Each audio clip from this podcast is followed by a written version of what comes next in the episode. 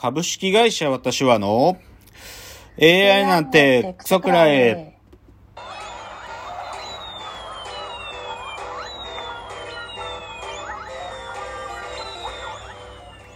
群馬が生んだ怪談時、株式会社私は社長の竹之内です。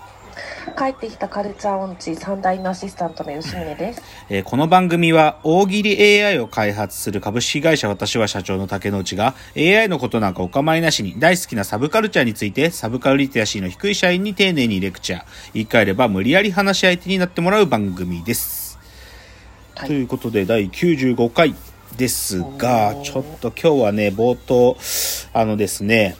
はい。あのー今年の最後って言ってもいいんだけど、いやー、最高の映画にですね、あの、出会ったっていう話を、あのね、まあ、今年の初めは僕はその音楽っていうね、アニメ映画が、あの、うん今年の初めに出会って、まあ、これはかもう、1月だけども上半期1位ですねって言ってたんだけど、まあ、うんそれがで始まった今年の最後にですね、この映画に出会えて本当に良かったっていう映画をちょっと紹介したいんだけど、うん、えっ、とね、佐々木 in my mind という映画が、まあ今、マイマイン？in my mind。まあ、マイマインドの多分、なんていうか、ちょっと洒落た言い方だと思うんだけど、カタカナで、まあ、佐々木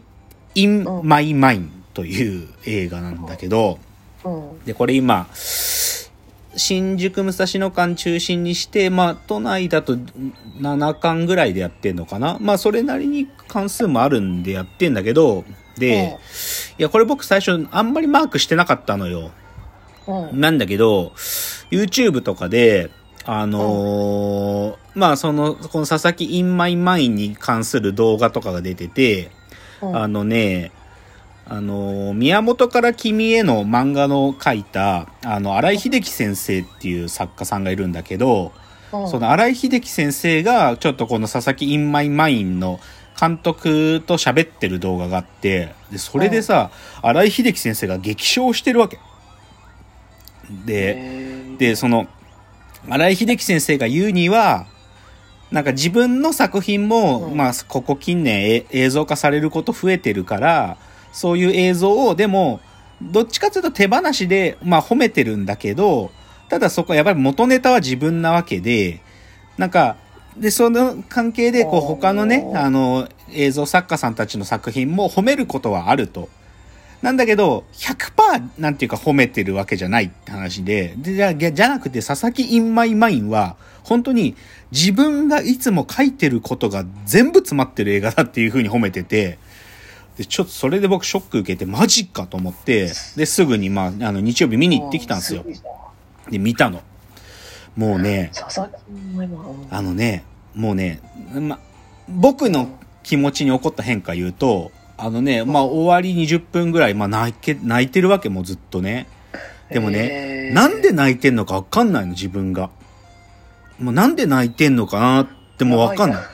でも泣いてんの。やばいじゃん。うん感動ですよ。いや、そう。で、で、そう。で、でも、よく、今までの自分のなんかこう解釈がついけられる感動とも全然違くて、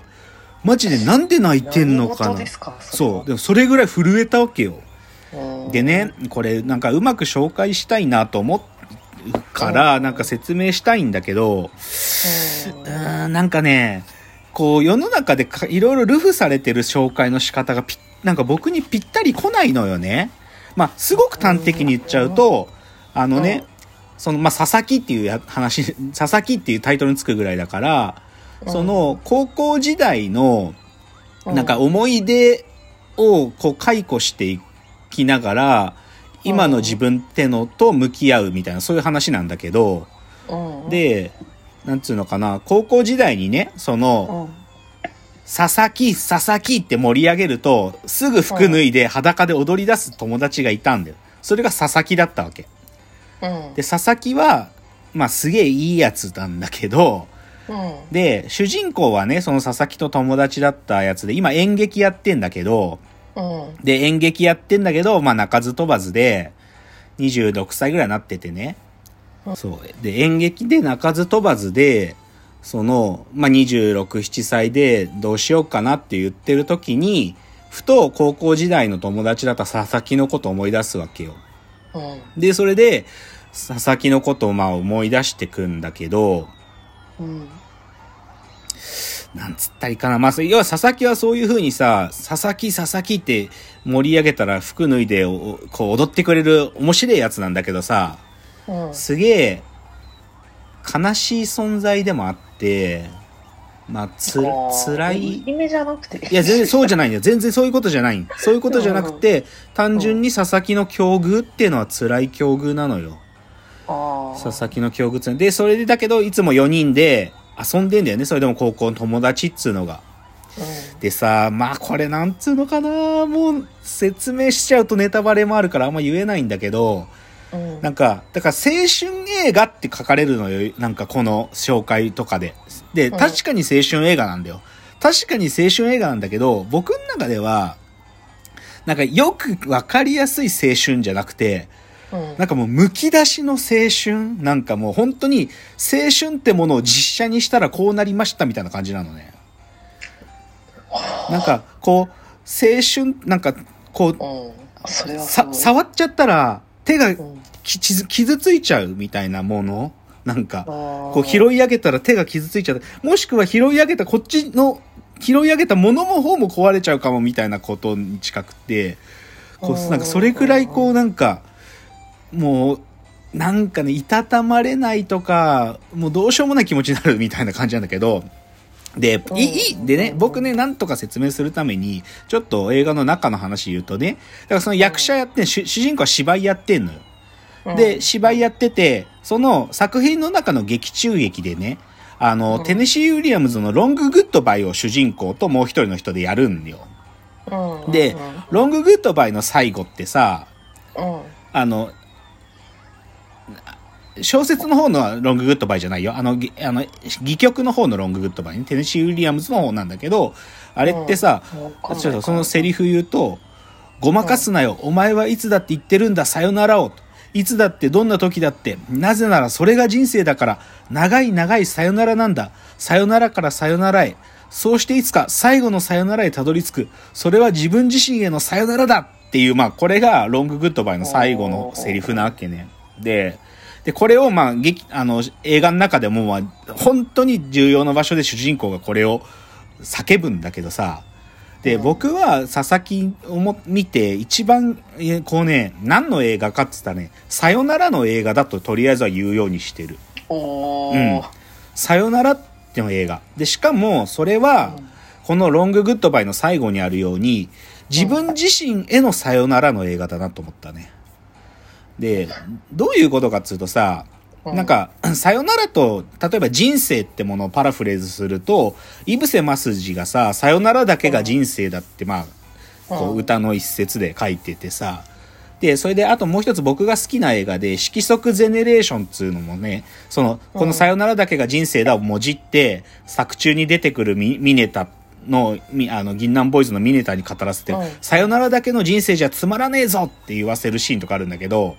うんで、これ僕にとってはすごく重要な言葉二つだったのね。で、だけど、この時のさよならだけの人生とかさよならだけが人生だっていう、この時のさよならの向いてる方向って外に向いてんだよね。なんか他の人たちや記憶、思い出やとか、なんかその外の何かにさよならすることっていうことに向いてるベクトルだと思ってたわけ。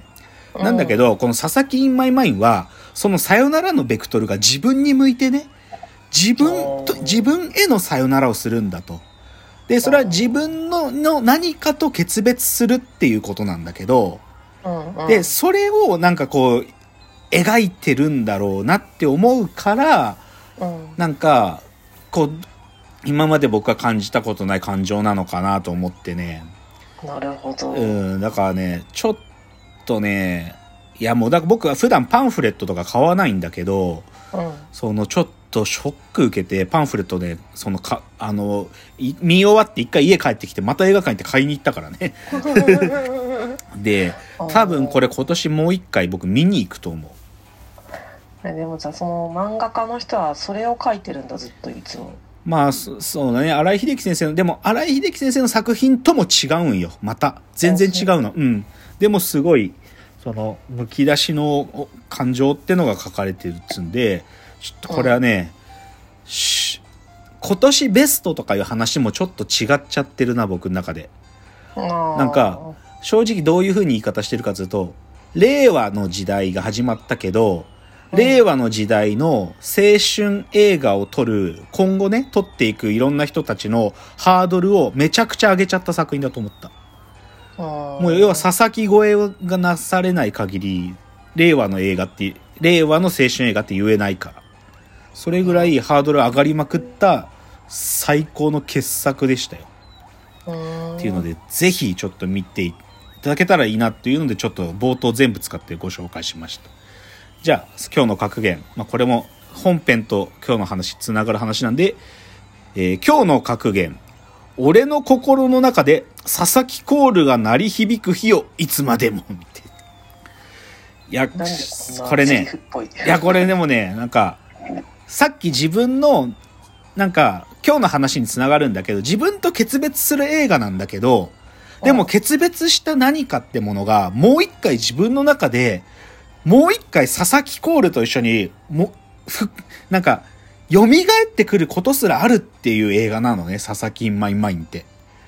そう、だから僕はある意味この映画見て、あ、あの時の俺あの、あのことと決別したはずだったなって思い出すけど、でももう一回僕の中で佐々木佐々木っていうこ声が鳴り響いたら、あの時の気持ちもう一回復活するなって思ったんよね。